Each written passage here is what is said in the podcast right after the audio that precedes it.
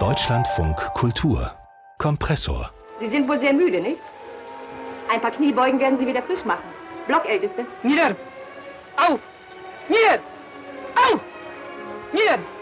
Der ganze Block bleibt heute zur Strafe stehen. Das ist ein Ausschnitt aus dem polnischen Film Die letzte Etappe von 1948. Um den geht es jetzt hier im Kompressor-Podcast mit Ramona Westhof. Der Film wurde in Auschwitz-Birkenau gedreht. Nur ein paar Jahre nachdem das Lager befreit wurde, unter Beteiligung von vielen Überlebenden. Auch die Regisseurin Wanda Jakubowska ist Holocaust-Überlebende. Der Film ist auf Polnisch, aber es sind eben auch einige zum Beispiel deutsche Szenen dabei. Das gerade war eine Lageraufseherin, die eine schwangere Frau vor ihrer Baracke dazu gezwungen hat, Kniebeugen zu machen. Der Film gilt als der erste Film, der über den Holocaust gedreht wurde. Trotzdem ist der Film dafür relativ unbekannt. Habe ich darüber gesprochen mit der Filmwissenschaftlerin Lea Wohl von Haselberg von der Filmuniversität Potsdam.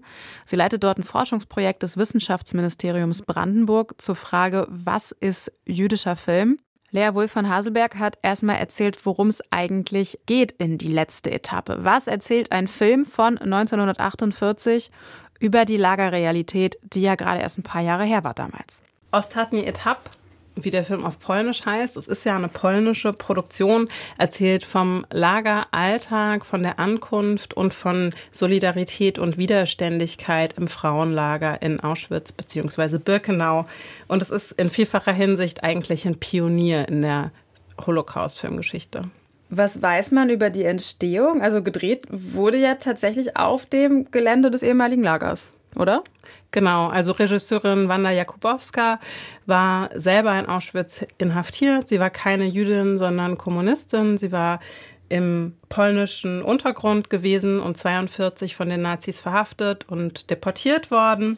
Später hat sie gesagt, dass sie schon bei der Ankunft in Auschwitz sich vorgenommen hat, einen Film über Auschwitz zu machen und dass sie das auch äh, während ihrer Haft zahlreichen Frauen versprochen hat, die mit ihr im Arbeitskommando waren. Das heißt, es ist der Film einer Überlebenden, die aber, und das finde ich auch wichtig zu erzählen, professionelle Filmemacherin war. Mhm. Also Wanda Jakubowska hatte, ich glaube, Kunstgeschichte und Philosophie studiert und dann schon Anfang der 30er Jahre angefangen, Filme zu machen. Wer sind die DarstellerInnen?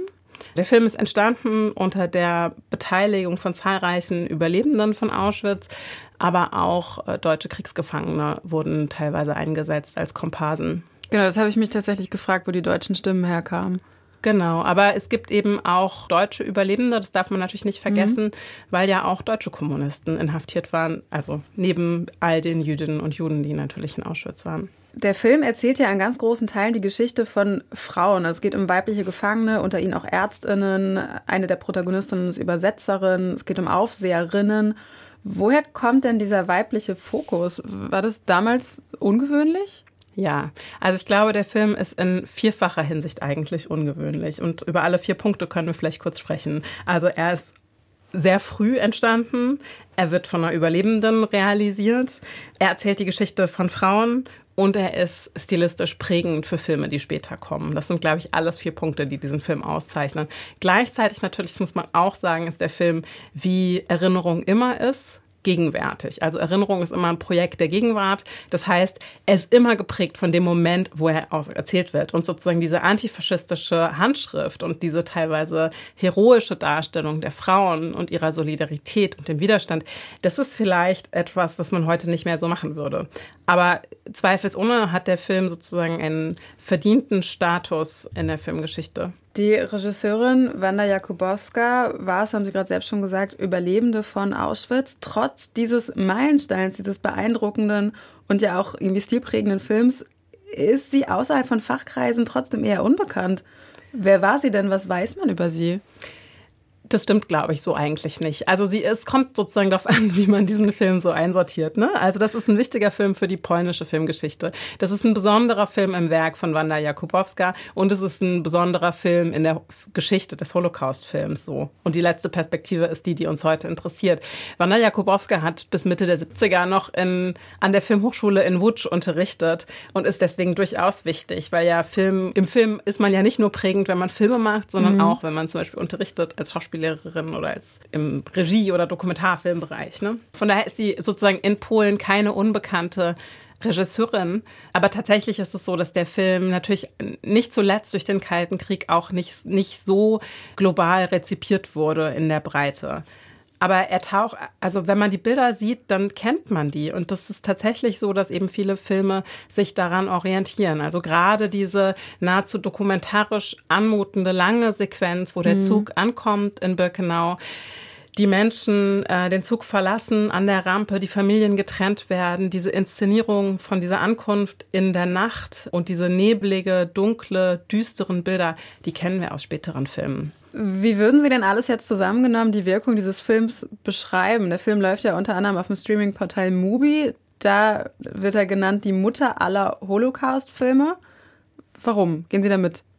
Ja, ich glaube, man kann, also man darf diesem Film schon die Aufmerksamkeit äh, geben, die er verdient.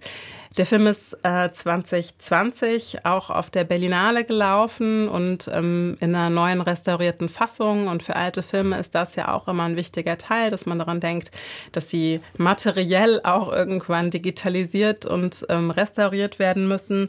Und es ist tatsächlich ja auch ein wirklich sehr früher Zeitpunkt und dafür muss man sich überlegen, was es auch bedeutet, so einen Film zu drehen. Das mhm. bedeutete für eine Überlebende und eben die zahlreichen anderen Beteiligten, am Ort der Vernichtung und der Verfolgung zu bleiben. Die mhm. haben da gedreht. Ähm, Uniformen, also Häftlingsuniformen wieder anzuziehen, bestimmte Handlungen zu wiederholen. Also man kann natürlich so aus, aus einem heutigen Diskurs irgendwie denken, das ist so ein therapeutisches Projekt gewesen, mhm. vielleicht, aber man muss sich auch klar machen, wie früh das war. Und ja.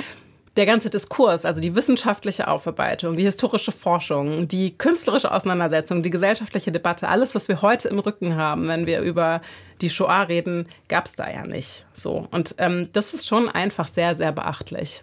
Wieso ist der Film denn dann trotzdem so unbekannt? Da kann ich in gewisser Hinsicht nur mutmaßen, weil aus einer wissenschaftlichen Perspektive ist es ja immer so ein bisschen schwer zu beantworten. Aber ich versuch's mal. Und das passt vielleicht auch zum heutigen Tag tatsächlich.